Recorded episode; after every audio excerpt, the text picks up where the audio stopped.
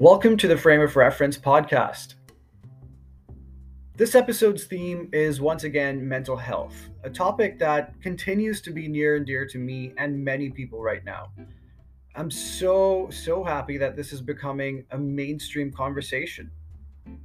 I had the pleasure of speaking with Dr. Ganz Ferrance, and he has a PhD in counseling psychology and an MA in developmental educational psychology from Andrews University in Michigan. We spoke about the importance of addressing burnout, how we can identify stressors in our lives, the importance of things like meditation, coping mechanisms, and a lot of ways in which we can help and identify issues with our own mental health. We also talked about the idea of normalizing therapy and counseling and how everyone, myself and Dr. Ganz included, can benefit from it and why it's something we need to focus on to grow as individuals. So, you know, one of my favorite phrases out of this conversation was happy bank, and uh, you'll understand why. His website is askdrganz.com. Check it out to learn more.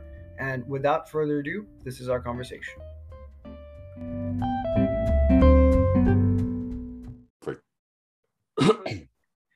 well, hello, Dr. Ganz. How are you today? I'm awesome. Thank you. How you doing? I'm doing very well. Thank you so much for taking the time. Um, you know, I, we were just chatting right before I hit record. Uh, you know, stress uh, and burnout is the need of the hour. Uh, you're a registered psychologist, and you've been uh, working for decades on this for and and you said this has been the need of the hour for a long time yeah. um, i'm just curious how you got into this profession. Um, how have you seen the term burnout becoming more and more mainstream?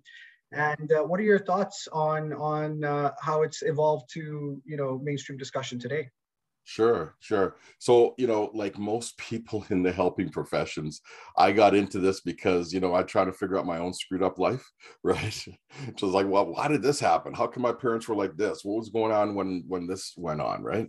And so really wanting to understand that at a deeper level. And I was always fascinated by how we worked as people uh, what made us healthy what made us happy what made us successful and also what helped us to have good communication and good relationships.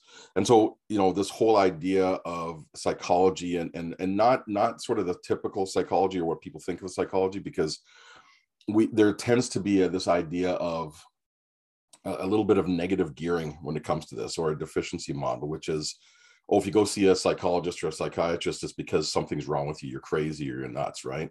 I really come at it from the other end. It's like, no, let's figure out what is the best practices. What are the best practices of people who are healthy, happy, successful, well functioning? Let's figure out what they're doing, see what we can learn from that, and let's make sure everybody else has that information as well so that they can also have those outcomes for themselves, right?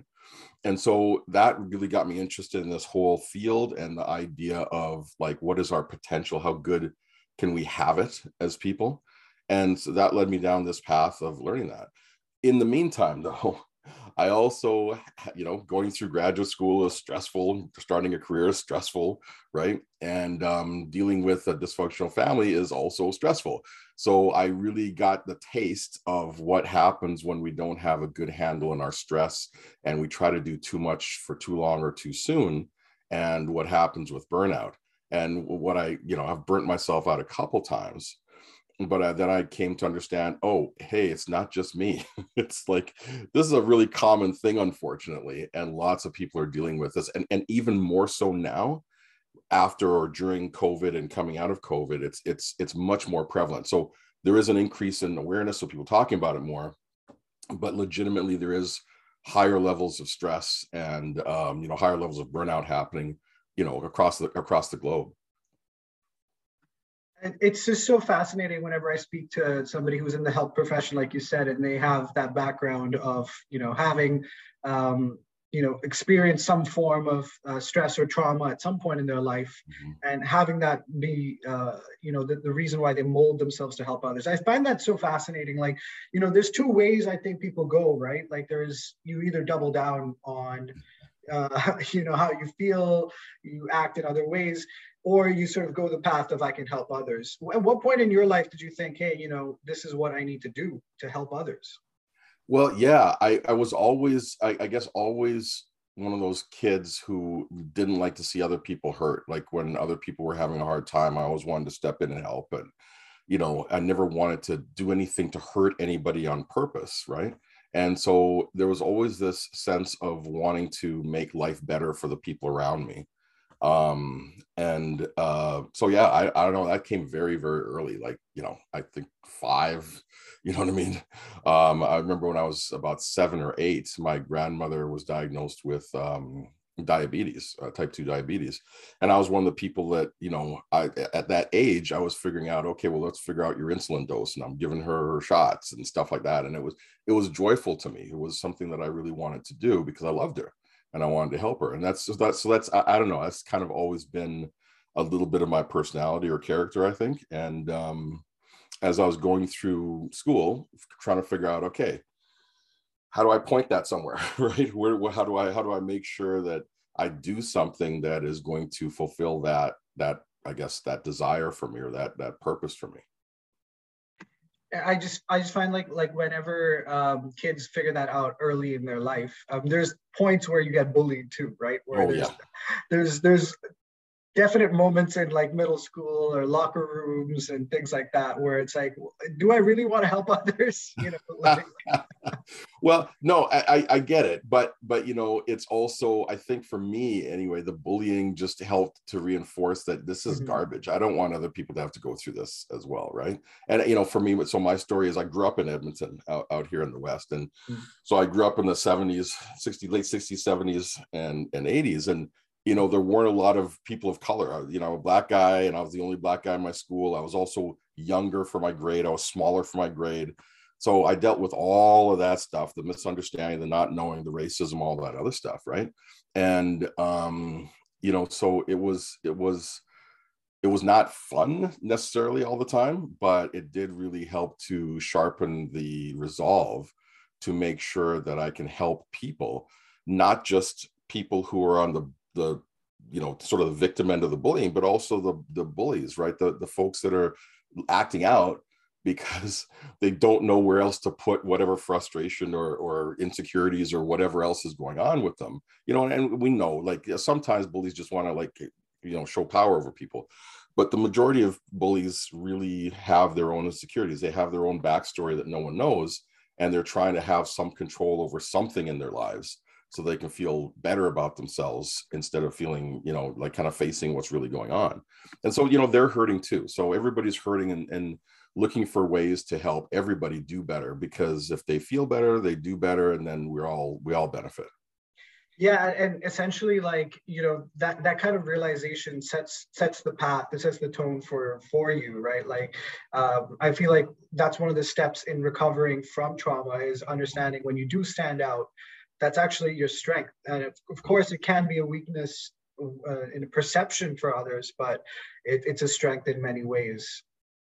Yeah, yeah, absolutely. And you know, for a long time when I was younger, I tried to hide and mm-hmm. you know like i know this is audio but you know i'm like i'm six feet i'm you know i'm bald i got you know like i can't hide like you know i stand out and so yeah. it wasn't working very well and then i just had to own it i just had to say okay this is me this is what's going on but i really i really do agree with you mm-hmm. when we can fully accept ourselves and this is kind of what my whole kind of quest and my coaching and speaking and that sort of thing is all about is is when we can actually feel comfortable in our own skin when we can understand that we're good we you know kind of won the lottery just by showing up and we deserve to be here then it's kind of a superpower right? Because that is that is a level of control and strength and power that that most people don't realize that is available or or don't realize that they can have. But you know when you're walking your own path and you feel solid and content in yourself yes there's going to be stuff that comes at you and yes you might even be a target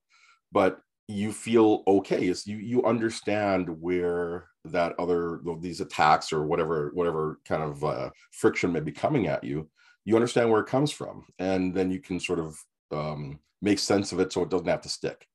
And you, yeah. you just better in life. And and belonging is a big um, thing i think right now. I feel like part of and, and we can go into the science of burnout um, as well. I think that's very fascinating.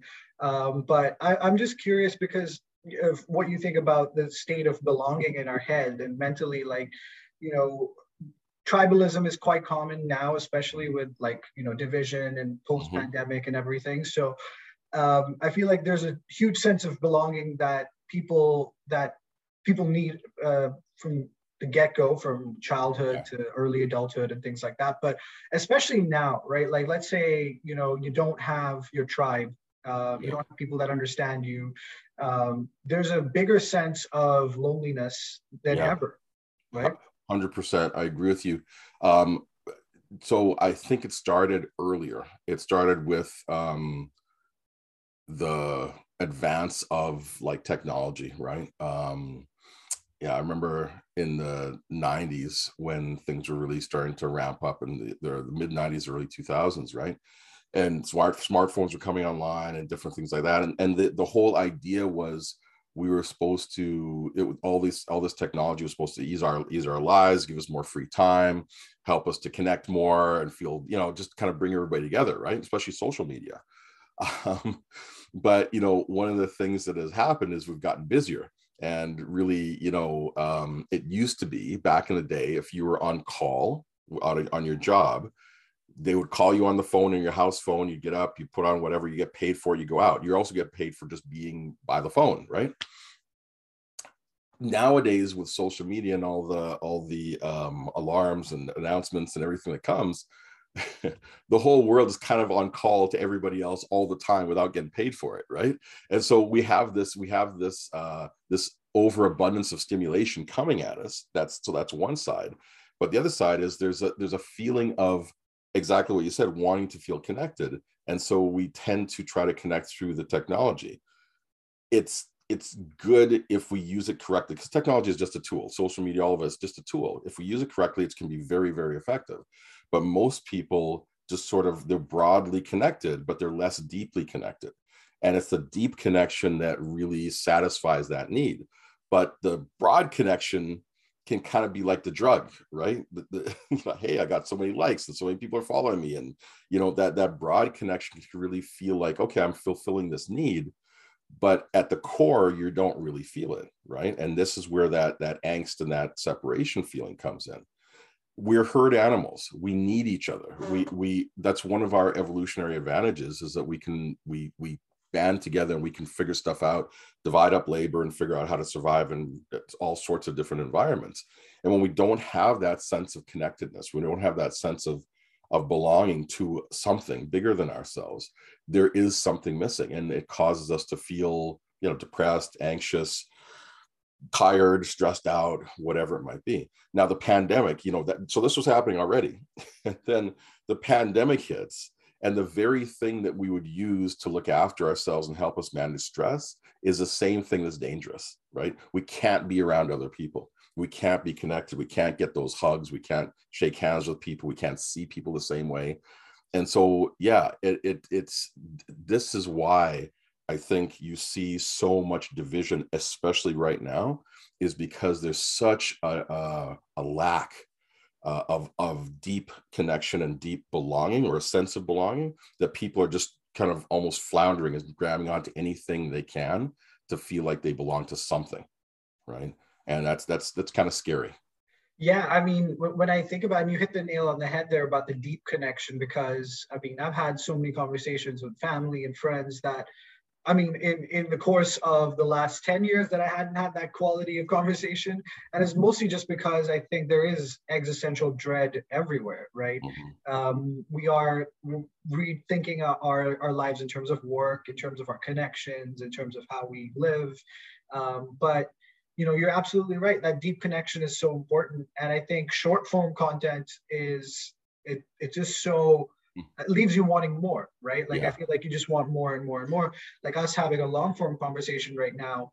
Um, you know, of course, there are quality of people who will listen, but the quantity of people looking at a short five minute clip of like a dog wagging its tail and like you know like uh you know something cute happening in the background like that happens too much right not to say that's not good like right. you said but i'm just wondering like yeah you're right there it, it does feel like a drug at certain times Yeah, yeah, and and it, it, it legitimately is a drug, and uh, you know they've done studies to look at you know what your brain is doing when you're consuming some of this media, right? Especially the short form stuff, and it, it your brain is doing the same thing it does when it's on heroin or or cocaine, right? So it's it is very very much like a drug as far as your brain is concerned, particularly with, with the really kind of quick uh short term like kind of dopamine hits or you know whatever they might be and it's unfortunate because we're we're actually we're actually training ourselves to be less focused. We're training ourselves to just sort of be seek out more of the shorter quicker hit. Just give me the headline. Just give me the picture of the dog wagging its tail or the the bunny you know jumping through a hoop or whatever right? And and, uh, and unfortunately the algorithms that are in social media because you know what? They're just about you know making sure they give you content that you're going to continue to consume right and so if you kind of tend towards a certain outlook or a certain way of of, of uh, being they're going to give you more of that. And to keep you in you know um, interacting they're going to just give you more and more and more. And so it's very easy to go down one of these holes. But we, you know in the meantime we feel okay in the moment kind of like that drug experience but there's no deeper fulfillment. There's no deeper sense of connection. There's no deeper sense of like okay there's nothing calming to our nervous system like you know nothing analogous to being with a friend or a loved one and having a really good conversation or being able to share a, an experience or have a hug or anything like that. It's very very different experience to your mm-hmm. physiology and your nervous system.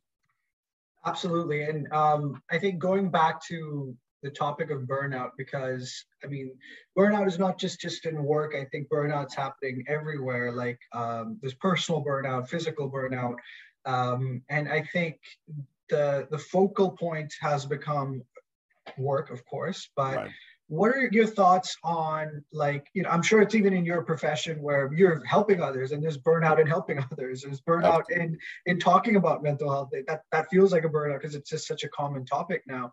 Um, so i mean i feel like there are you know some sort of hokey points out there in, in the corporate world where they're like, hey, you know, treat yourself and and you know, give yourself this and you know, sort of consume more as like a way of of coping with things. Right. Um, so there are some, I would say, uh, not helpful, not useful coping mechanisms. How how can you differentiate between what's useful and what isn't when you're burning out? Well, yeah. So I think I think so. Some of those sort of hokey quick fix types of things. I don't think they're necessarily wrong but they're not they're like when you do something that's out of context and it's not connected to a larger plan then it's sort of kind of useless right? Um, and so i think it's important to first of all understand the the general idea have some context around it. What is burnout?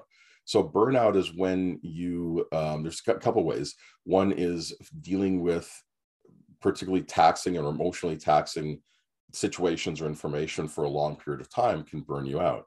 Um, dealing with something short term, like tra- traumatic, uh, intensely, and not having sort of a break, it can also burn you out. So it's it's kind of like running out of fuel. So if you think of if you think of uh, a balance scale, right? So you have you know one arm is is you know if you got a load on one arm, the other arm goes up, right? So if if our nervous system is like that, we need to maintain a sense of balance. Or what I like to teach my students is um, be out of balance in the positive way, right? Have more good than bad necessarily coming into your life, right?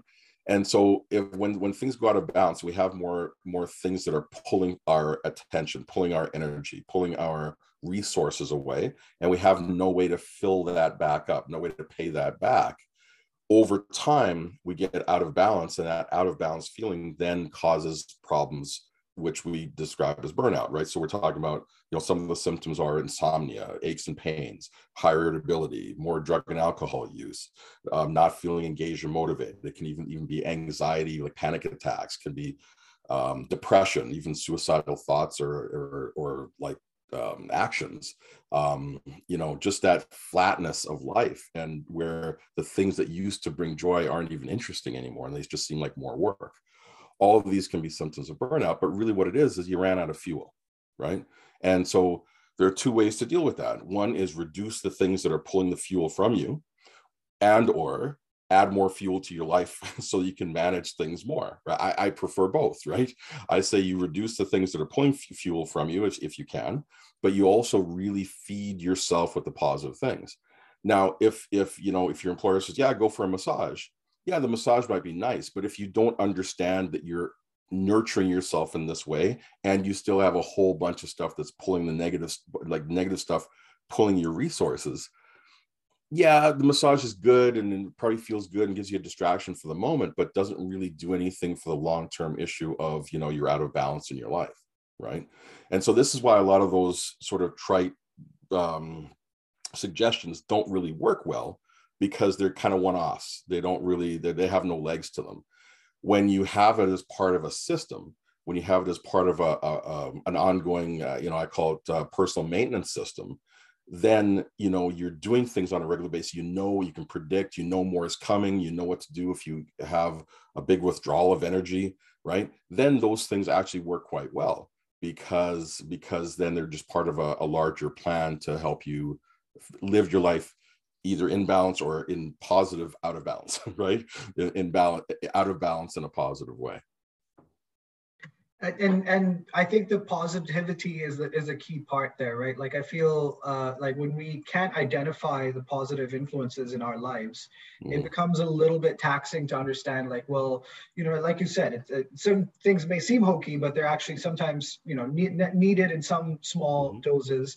Um, but I, I, think it's the dosage of things that that becomes troublesome because there's so many options out there, right? Um, yeah and, and like therapy itself like for example I, I love talking about uh, therapy to, to people my age and my friends and especially guys. I'm like, hey guys, like you know, you guys, we all need therapy as guys yep. because we we say a lot of things that I'm like, you know what, back in 10 years ago that would have been okay, but now I'm like, well, there's some latent like hidden things in there that that, that need to be addressed, you know.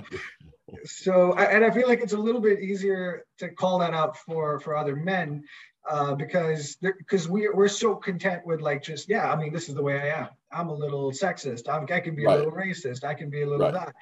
that um, and it's just so so common you know especially on a guy's night out kind of thing. So i'm just curious like you know what are your thoughts on like online versus in-person therapy the kind of like uh, variety of therapy we have out there right now?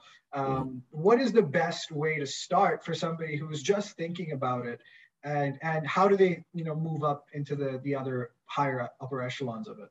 Yeah the great questions great questions. So let me let me back up a little bit right? So yes i i, I do think that there's so much stuff going on and, one of the problems is we don't we don't quite understand how these positive things that we can do kind of feed feed the or fuel us right? Or you know another way to think about it is your happy bank right? How do how do they make make uh, deposits into my happy bank versus withdrawals? Um, so we don't know we don't know always how those things match up and wh- how they fill our happy bank. But even more importantly we don't always get what is taking with the withdrawals. What are making those withdrawals right?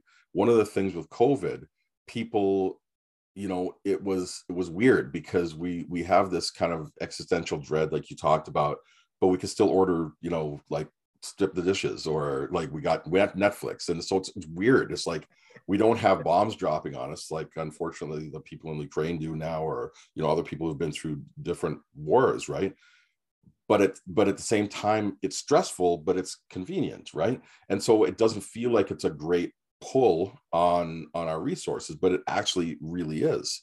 And uncertainty generally is a huge pull on our resources and can cause us to empty out that happy bank pretty quick and create create burnout.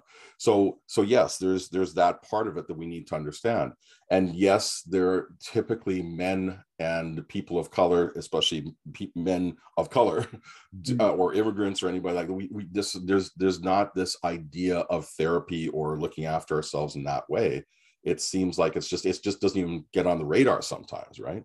It seems but the like bottom, a weakness sometimes well like yeah you know and yeah and and the whole you know whether you want to call it toxic masculinity or the way we're raised or whatever this idea that you got to be the cowboy right? You got to be you know batman and doing it by yourself and all this other stuff but Macho. we're not built that way. No one is built that way and like i said before our evolutionary advantage as humans is that we can band together and figure stuff out together this is one of those things we should definitely be banding together and figuring out together.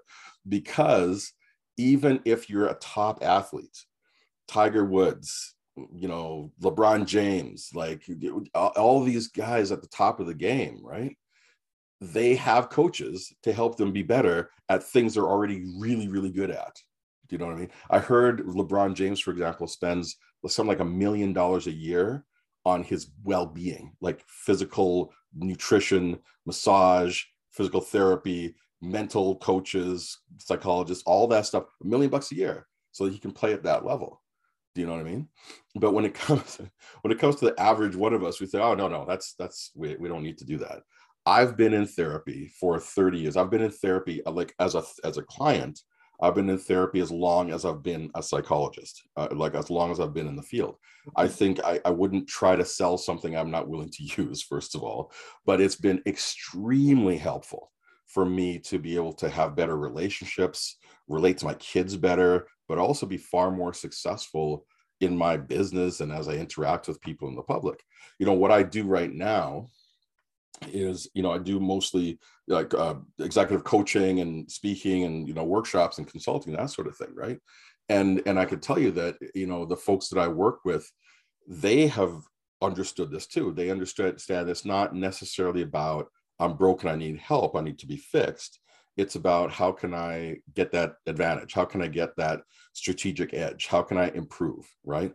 Dentistry is an interesting analogy a lot of people go to dentists, you know to maintain their good dental health right which is a good way to use the dentist now some people will only go if they have a toothache or their feet or their teeth are falling out or some some problem and yes that's you know definitely go see a dentist if you got that problem but then there are other people who go for cosmetic dentistry and says you know what I think my smile can look better. I, I, think I'd like this to improve, right? And that's that's enhancement.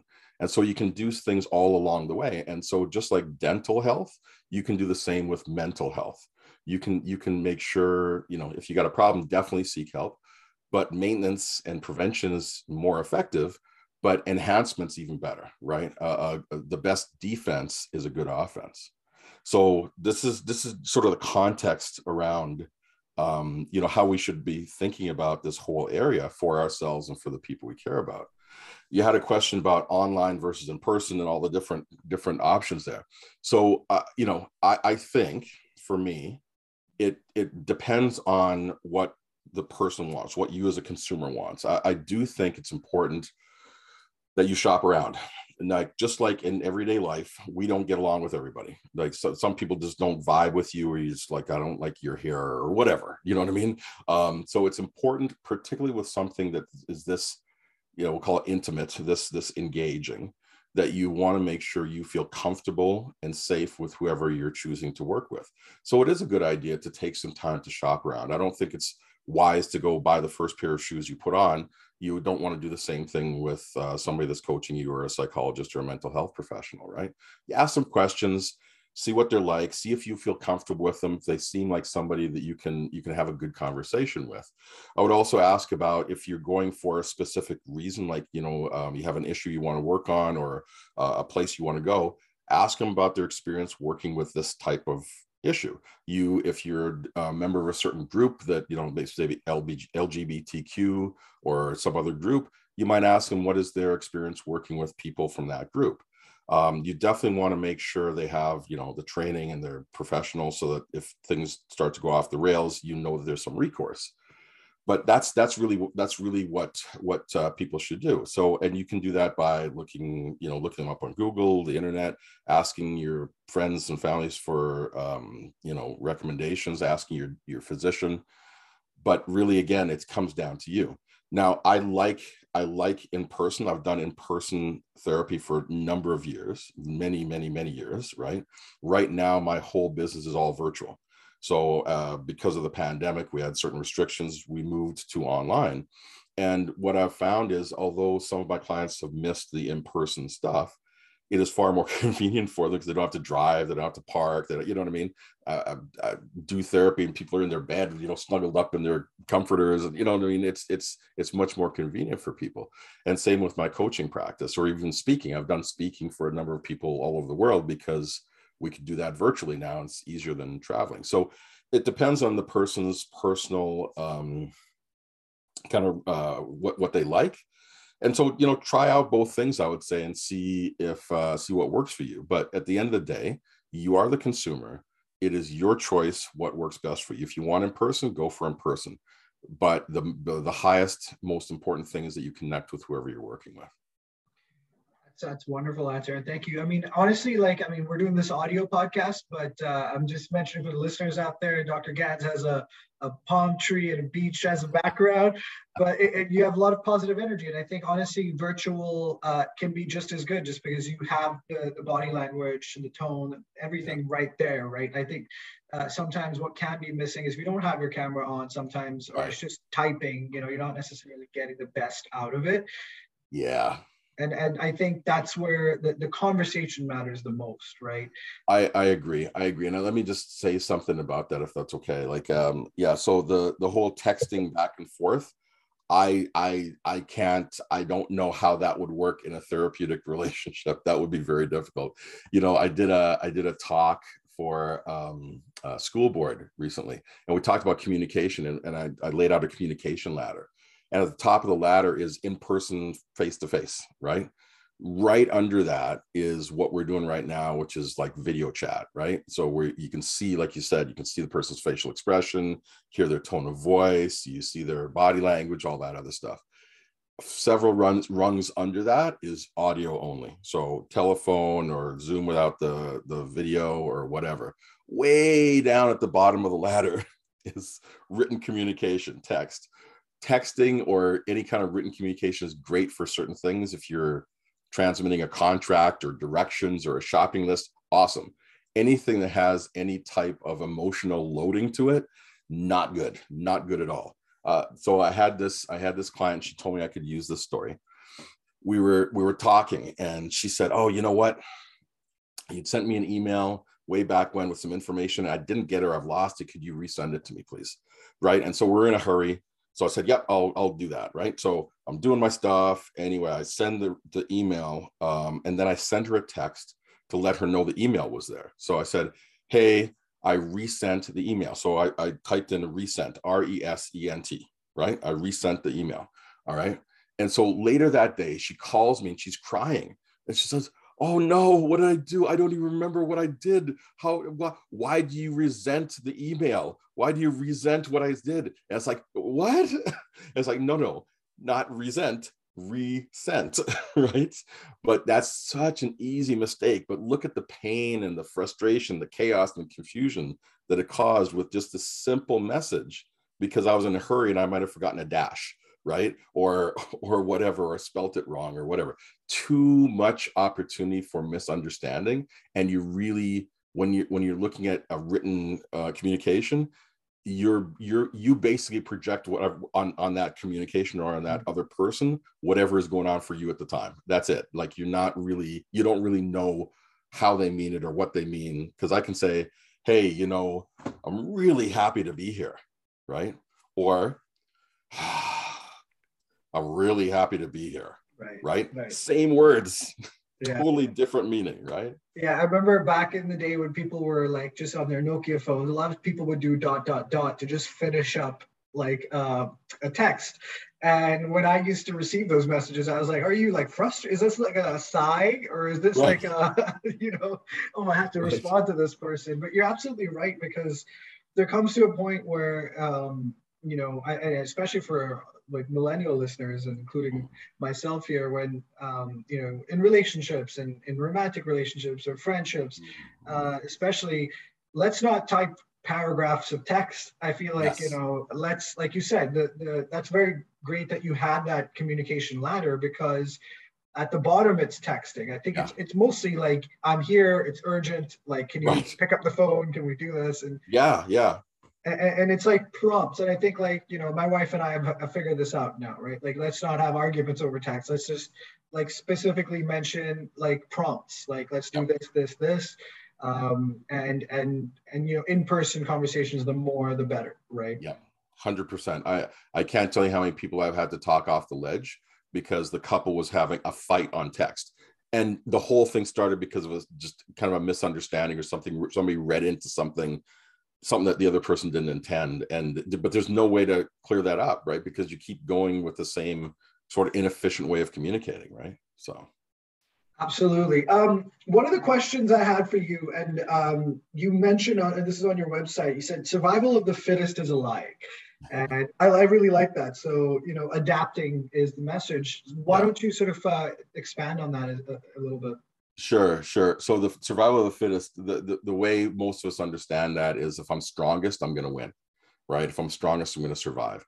And that's not the truth, right? Uh, the truth is the quickest to adapt to the changing environment is the one who's going to survive. So if you can be light, quick, um, flexible, right? Uh, you do far better than somebody who's just rigid and strong um, and you know when i say strong i mean just kind of rigid. You can be emotionally strong and flexible. Um, so when we can do that emotionally we're far better off.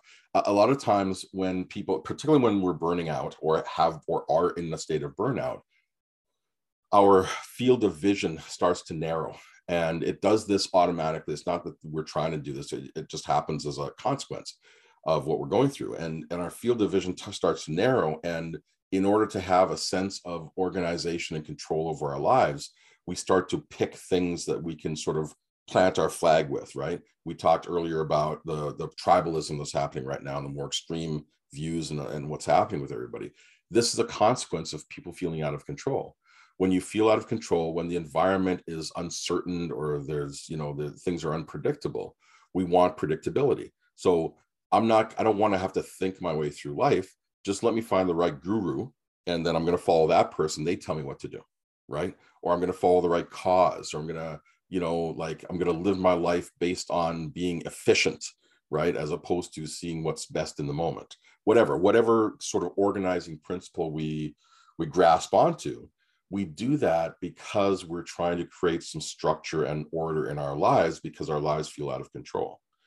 Whereas if we start to develop the capacity to recognize opportunity in uncertainty, to, to know that as things flow, as they ebb and flow, this is normal, it's natural, it's part of nature.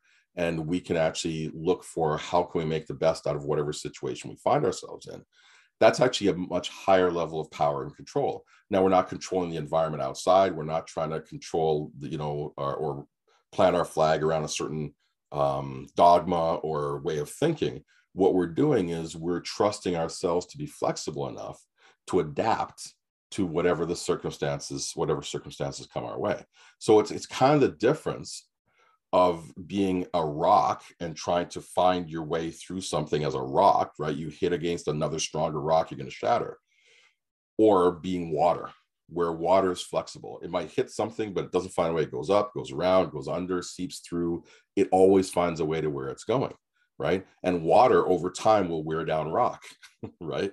And so, so this idea of being the quickest to adapt, the idea of being able to be flexible and developing that skill is is such an important concept, an important strategy that most people uh, they're not familiar with they don't know how you know why it would be beneficial and they definitely don't know how to build it into their lives on a regular basis right and this is this is one of the reasons that I get up in the morning because I, I like to help people do this. I like to help people figure this out and and develop that state of being so that they can be flexible. Because then if we have a bunch of happy, flexible, kind of well-rounded people running around, we don't have some of this tribalism that's happening right now. We don't have the extremism. We don't have people sort of wanting to go go, go to battle for everything. Do you know what I mean? And and so we, you know, selfishly, I want to live in a world that's like that, rather than the world one that where we're at odds all the time. Yeah, and, and like if I may add to that, I mean that's that's very wonderfully said. I mean, like I, I look at, for example, Twitter as like the octagon for academics to like just punch each other, you know, like just to get into fights. Where I feel like when you get academics like yourselves or anybody who has the need to help or you know, deliver some sort of objective, objective um, and factual science, um, it gets lost in that world. Um, reason why I bring that up is, you know, the social media that we have today kind of amplifies the the success, the, the hustle culture that we have right now, the mm-hmm. the you know, hey, I'm doing this side job and I'm making millions of dollars, and you know, listen, I, I made money with crypto and all these crypto bros. And then and, and on top of that, I feel like there's a rugged individualism aspect to survival of the fittest that is is kind of being retooled because we don't need rugged individualism right now, right? Like you said, the need of the hour is not to just go double down on only right. yourself, right? You need to work with others. Yeah, yeah. And, and that's the only way we're going to survive. And and listen, all all the folks that are doing that rugged individual, you know, stuff I'm Superman, I'm Batman, whatever, when if, if you extrapolate that, right? I, and I, I've been fortunate enough to have been in this field for over 30 years and to be able to see kind of like behind the curtain on people's lives and there are people who have been massively successful in one area of life that are just grasping for straws and desperate in other areas of their life right? And i'm not sure that that is real success. It might be success on paper by certain people's standards but success to me is happiness. Success to me is fulfillment and, and um, contentment. And when when when you make a million dollars because of your side job and you're doing all this other stuff or you got the perfect you know like 0.5% body fat or whatever it is your thing is right? Um cool but you know are your kids talking to you? Uh do you have a meaningful relationship? Uh how do you feel about yourself? Like you know what i mean? There's there are other things and no one on their deathbed rarely do they say man i wish i'd made another million right? Or i wish i'd gotten that report done or whatever right? They're they're thinking about how did I live my life? Was I of service? Did I did I go after my dreams? Uh, am I connected to people? You know, and so why wait till you're at your deathbed? Or if you want to think of it as in a fortunate way, for people are fortunate in that they may have a midlife crisis or um, you know a serious illness. And I say fortunate in big quotations here, right? It depends on your point of view. But the fortunate aspect of that is it can kind of sharpen their focus and sharpen their understanding of what they want out of life. And when they have that clarity, then they can live the rest of their lives in that sense of I'm going forward looking for what I want as opposed to what I thought I should have because everybody said this is what's important. And you know, I, I encourage people not to wait till they hit a crisis like that, but to just kind of do it themselves and figure out, okay, how do I want to live and what's really going to truly make me happy, not just in the moment, but generally in long term. Yeah, and and um, I think you know pivoting onto something that's relevant to what you just said. Um, you talk about mind, money, DNA. Mm-hmm. Um, I wanted to to to touch on that a little bit as well, right? How do you be the best version of yourself? Like, how does because right now there is this sort of uh, I would say a stream of let's coach everybody to you know figure out who they are. There's there's there's executive coaching, there's individual coaching, there's therapy. There's all these options out there right now. Mm-hmm. But you know, um, for somebody who's like I said, let's just start at the beginning. How do you you know work with somebody who's like just figuring this out? Um, and, and what steps do they sort of get to to become that person? Right. Yeah, so so let's let's I'll, I'll start with the Money Mind DNA um, uh, uh, initiative that I'm part of, right? So the, the, whole idea of this, I got together with two other uh, professionals, a, a, money guy and a DNA specialist or a researcher and stuff. And so I'm the mind, obviously. um, but uh, what the reason we got together was because we wanted to bring people exactly that, the full package to help people understand that all these aspects are important. You need to have a good sense of what it is your money is doing in order just this just how our society works the number one cause of stress for individuals is money issues the number one cause of tension in relationships especially marriages is money issues. So when you can get that figured out and handle or at least start on that road set up a plan for yourself get some education around how it works and what you can do that reduces a ton of emotional and, and psychological stress for somebody. Then of course understanding how we work as people how our mind works kind of what this discussion is like.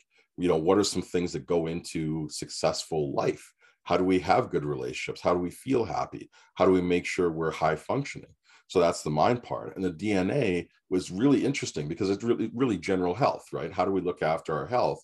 But with the recent um, advances in, in DNA science, we can actually start to look and say, hey, you know what? There are things that you may have a predisposition for that you can start to deal with now. And so that predisposition never actually shows up because you've dealt with it ahead of time, whether it's through lifestyle changes or medication, early intervention, different things like that. But on the other side, if there's something that's not working for you, you're taking medication, the DNA can actually design or help you really dial in the medications that work for you and others that may not work right um, when i was talking to my partner on that side uh, dr Mikolai Rajek, um, he he was saying that you know certain medications depending on what your physiology is like you might need a higher you might need to double the dose because you're a fast metabolizer. So the normal dose that they give you just won't do anything. All you'll get is the side effects right? And other ones will maybe toxic to your particular setup right? And so it's a really great way to be able to dial in your your specific um, medications to fit your own personal physiology. So this is the whole package that we're bringing to businesses business leaders right to so that they can understand this at the higher level. And they can then use these tools and you know bring us in to do some ed- education some um, consulting with them so that their whole workforce can have that support. Because we know especially last like six to eight months we've really seen an exodus from the work world right? There's a, the great resignation as they call, they call it right? And so people are leaving business leaving their their jobs at huge rates and so businesses that now can support their workers and support their employees in all the ways, not just giving them, you know, company accounts or whatever, but looking after their physical, emotional, financial well-being, those are the people that are going to attract more people and they're going to keep them around longer. And we know that happy workers are higher productive workers, right? So this is this is the overall idea of doing of what we're doing there when you when you have that general basic understanding then you can look after okay what are the questions i need to ask around money? What are the questions i need to ask around my health? How do i shop around for a good psychologist or coach? Now you understand one the context why this matters. Two you understand the benefit right? Because a lot of people like you said earlier we don't you know lots of us especially guys don't think of this as something we do because we haven't seen the benefit right? But if we understand the the the opportunity cost that we pay when we don't do it but also the upside benefit that we can get when we do do it oh let me make this phone call. Let me look this up on the internet. Let me let me talk to somebody and see who i might want to work with or how this even works right? But once you do that then then you can start to move up and and do more um, um, you know higher level things that can start to feed your life in a different way. It's just like anything else. If you learn a language you're not going to be fluent right away right? You're going to learn like the abcs and you know the alphabet a little bit of structure. And you know as you learn more you're going to find out what else there is to know about that particular language. And so it's the same way on this personal growth and uh, i like to call it personal enhancement journey that uh, most of us well, all of us should be on, let's say. I, I think that's fantastic. I, I love that because I mean, I think everybody has those conversations, but in isolation, you guys are making it like a holistic sort of package. Yeah. Um, because, and that's true because like, like a lot of things can be solved mentally, a lot of things can be solved in the mind, but money is its own thing, right? Like money can be such a such a divisive, such a complicated topic, uh, especially today with you know, a lot of people are just figuring out what inflation means. Like, what does that mean right. for their living, right? Like when the, for example, Bank of Canada says, or the government of Canada says it's 6% or 7%, is it really, is it like 20% or is it like 30? Because it feels like a lot more, right? Um, and, and making that money work for you means a lot more now than ever, right? Yeah. Um, yeah. And the same thing with, with uh, DNA, because um, of course we've all been through a, a, tragic sort of uh, couple of years for a lot of us. And mm. I mean, I know bulk of uh, my network, including myself, we all had COVID at some point. Mm. And, um, you know, dealing with the lack of medication or the lack of dosing and the and things that that was the most confusing part is like yeah. is how much do i need? Do i need this? My wife had different symptoms. I had right. different symptoms. And and did i need that or did she need that? And that's a very good question too. So honestly the work you guys are doing there is is uh, wonderful. So uh good well yeah. And and and also people just don't know how who you know people are afraid. Most of them mm. are afraid to, to to look at or talk about stuff with a financial advisor you know what I mean? They're afraid right. to have that money talk, right?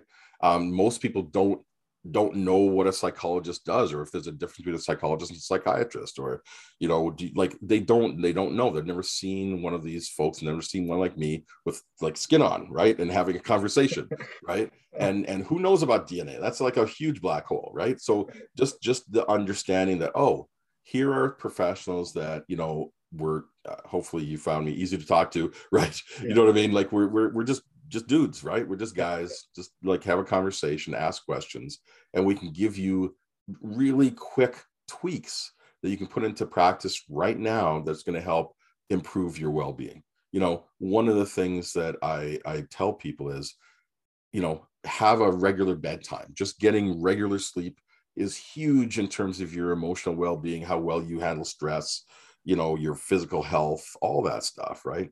Having a routine for managing stress or for celebration, right? Those things, I mean, it's not rocket science, but most people don't do it. And but when they understand how you can do it, what to do, how to build it into your life, has huge impact on your well-being. But you know, when we celebrate, for example, we we put our our physiology in a state of joy.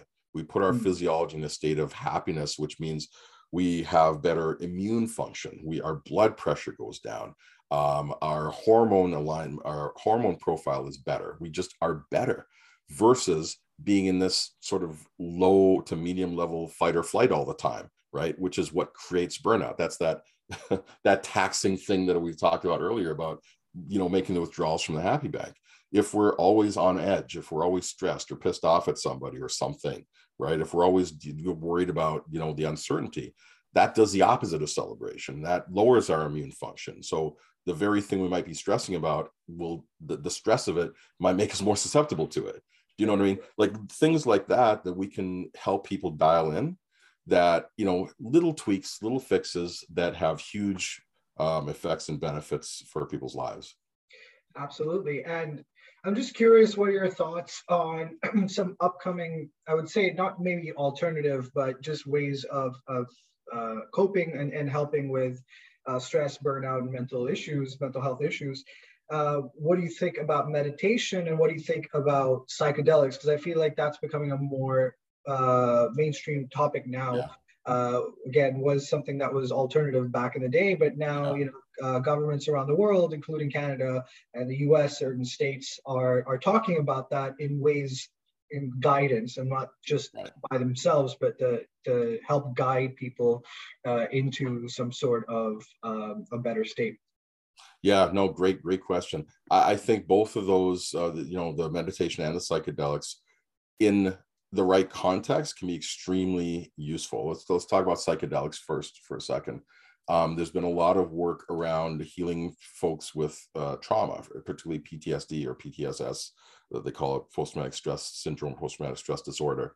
And um, the, the, the proper supervised guided use of psychedelics has been found to help people to lower their uh, let's call it activation in their system their that fight or flight alarm lower that alarm enough to be able to actually do some work around you know sort of reimagining or, or re reframing some of the traumatic events they may have gone through. And that actually changes the um uh, the, so, the sort of electrical charge that's that's kind of circulating within a traumatic a tra- traumatized person's brain that keeps them stuck right? So it actually breaks that cycle and helps the whole system to settle down and they can actually turn down or turn off that fight or flight alarm with the proper supervised you know use of psychedelics that can actually be useful but psychedelics alone didn't do it. It's like that sets them up to be able to do this other work that actually helps them to do better and feel better. So that's that's on that side. On the meditation side great practice. Um, you know, cu- cultures across the globe long before modern culture of practice meditation and mindfulness and being able to focus, whether it was around a religion or a, a certain philosophy or whatever. The idea of meditation is to not to quiet the mind, but actually to have a specific point of focus to be able to choose where you're going to put your focus. So it's kind of like going to a smorgasbord, right? To go into a buffet. And it's like there's lots of stuff. The bigger the buffet, the more stuff is there that you're not going to want to eat, right? We don't always think of that that way, but there's lots of stuff that we won't eat in a big buffet. Most of us in life are focusing on the stuff we don't want to eat. Where if you really want to get the benefit of the buffet, you focus on the stuff. Wow, there's a lot of variety. I think I'd like some spaghetti or I'd like some fried chicken, right? And you focus on what you want. And meditation is a great practice to help you train your mind to be able to focus on what is important to you and also what brings you that physiological state of calm that that sense of this experience this way of being helps me fill my happy bank. It helps me feel good. And when I feel good, I do good. Like the better you feel, the better you do. When you're feeling in a state of calmed focus, you tend to have your highest performance. This is that, you know, when when artists or um, athletes talk about being in the zone, that's what that is. And so meditation helps us practice getting to and being in the zone. And so that really can be helpful in the moment of meditation, but then also transfers over to life, if we can slow down enough through our life, we have this. We can actually experience this sense of really tight focus and sense of well-being, even in the um, the context of maybe uncertainty or different things coming at us. We can actually carry that that sense of calm, like kind of like I'm in the eye of the storm. The storm can be going around me, but I'm in the eye. I'm good. I, I'm I'm all right. And so we can have that through that practice and other practices that can help us be there. I, think one of my favorite terms in my conversation with you is the happy bank. I think I'm going to start using that more and more. Um, and hopefully that that resolves some of the issues we have with conversations as well.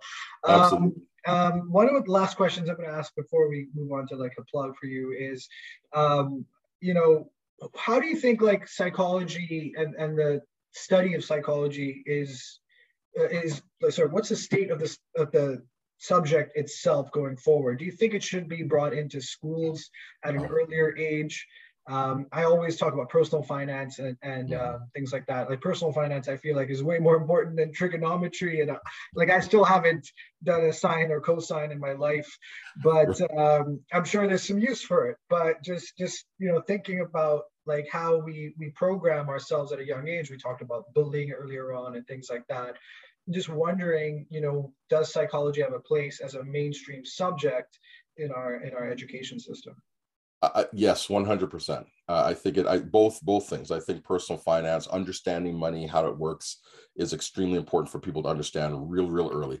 So, what I tell people um, when you're having, like, if you're a parent and you're having that that talk around um, drugs or alcohol or sex or whatever with your kid, the content of what you're talking about is important, right? You want to have good information, but even more important is the energy you have when you're having the conversation, right? If you're weird and you're just sort of, oh man, I go, okay, we're gonna talk about the birds and the bees. All right, here, read this book, son. You know what I mean? Like it's just it, it there's a weirdness to it, right?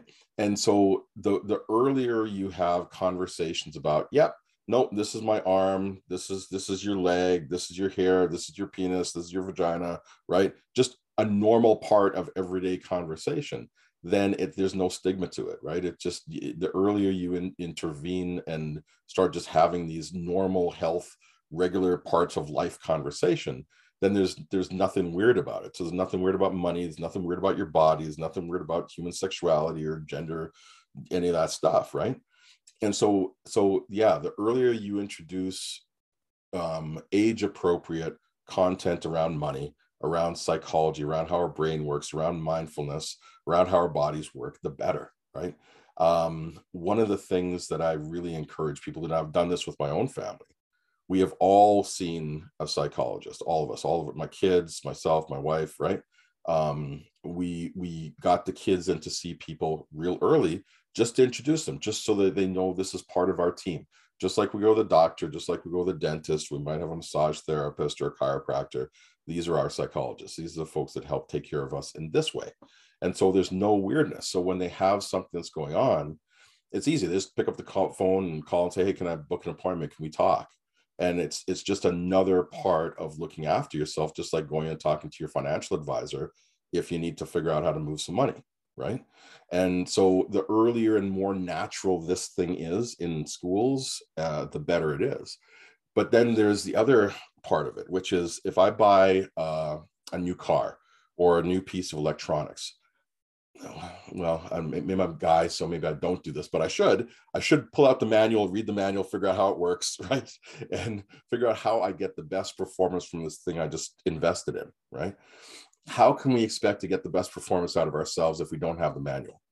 And so this is this is one of the things that I, another reason for your suggest why your suggestion is sound. We should have a manual for how we function, how we think, what goes into good relationships? And it should be a stress? youtube video.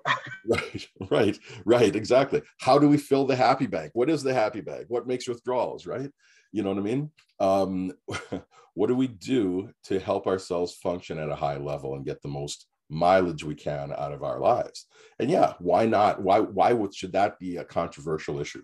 That should that's just common sense to me I think it's wonderful that you took uh, the, the, entire family because I feel like uh, many people listening, especially immigrants and, and people of color, they're like, I wish I took my family earlier to, to psychology, uh, just a, just a therapist and, and get them yeah. a client, like a you know acclimated to that earlier. Yeah, yeah. Especially maybe um, our parents or grandparents. Sometimes. I, I really, yeah, exactly, right. Uh, not to say that you know it, it's anything specific, but always would help having those living room conversations yep. and understand each other better. Uh, thank you so much, Dr. Ganz. It's been a wonderful, wonderful chat. Um, if you wanted to leave a message or a plug on anything you guys are doing or you're doing in general, feel free. Yeah, yeah. No, thank you. I, I, appreciate the opportunity to talk to you. And this was a lot of fun for me too. I really, it was a good conversation. And yeah, I, I, I a couple plugs. One is don't wait, right? Uh, unfortunately, we have this idea that we got to be bleeding from the eyes before you seek help, right? Don't. Earlier intervention is more effective. It's more efficient. Uh, you you reduce your suffering and you um, it's cheaper, right? Um, maintenance is even cheaper and more effective, and enhancements way way way more um, leveraged. So don't wait. Um, with the money, the mind money DNA, sorry, money mind DNA, um, we we love doing these talks for businesses, for business leaders, and helping people um, understand the basics, right? And the first, the, our first um, introductory workshops are free. There, there's no risk other than you know you spend some time with us, right? And just to see see who we are, see what we're about, and get an overview of what it is that people can learn through this process. And if it works if there's a if there's a synergy then we can set something up for yourself or the company or whatever. And there's all sorts of concierge services at the back end that people can access as well. Um, in my case i'm doing a lot of um, executive coaching and i do speaking and workshops. And so if anybody's interested in doing that and, and really understanding you know the the best practices of what makes us quick to adapt. What what is going to help us be in that we call it our ops our optimal performance state right? What's going to help you be in your zone more of the time so that you can feel better and then do better function better. If you do that and you can stay there more of the time just imagine what kind of personal leverage you get. Imagine how much better your relationships will be. Imagine how much better you feel on a regular basis. And how much more effective you'd be at your job and in, in, in creating success for yourself in that area, right? Managing money or or building money. And so this is this is what I do. This is what we do, and um, we we are happy to have conversations with people who are of like mind and want to actually go further. And you know, it's a weird term, but let's let's see how good you can stand it, right? so I'm happy to have that conversation with people. Amazing. This has been uh, Dr. Ganz Ferrance, and uh, the term that I've loved again the most is happy bank. So, guys, anybody listening, uh, please don't wait and uh, Mind Money DNA. Check that out as well. Thank you so much, Dr. Ganz. Take care. Thank you so much. Appreciate it.